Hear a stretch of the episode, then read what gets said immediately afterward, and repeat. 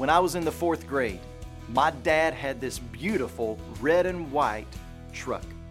That truck had chrome wheels, a chrome roll bar with lights on top of it.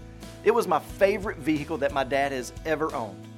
And that was back before the day of four door trucks where families of four just kind of squished in that one bench seat.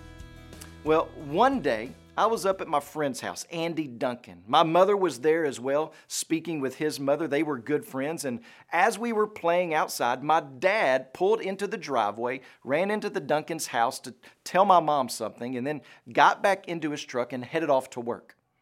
And about 15 minutes later, my mom received a phone call at the Duncan's house. Dad had been in a wreck. He had been driving down University Avenue in Little Rock and someone had pulled out in front of him.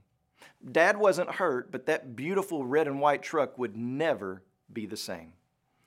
I don't remember if it was that night or maybe a few days later, but I do remember my dad saying, You know, if I hadn't have had to stop at the Duncan's house, I wouldn't have had that wreck.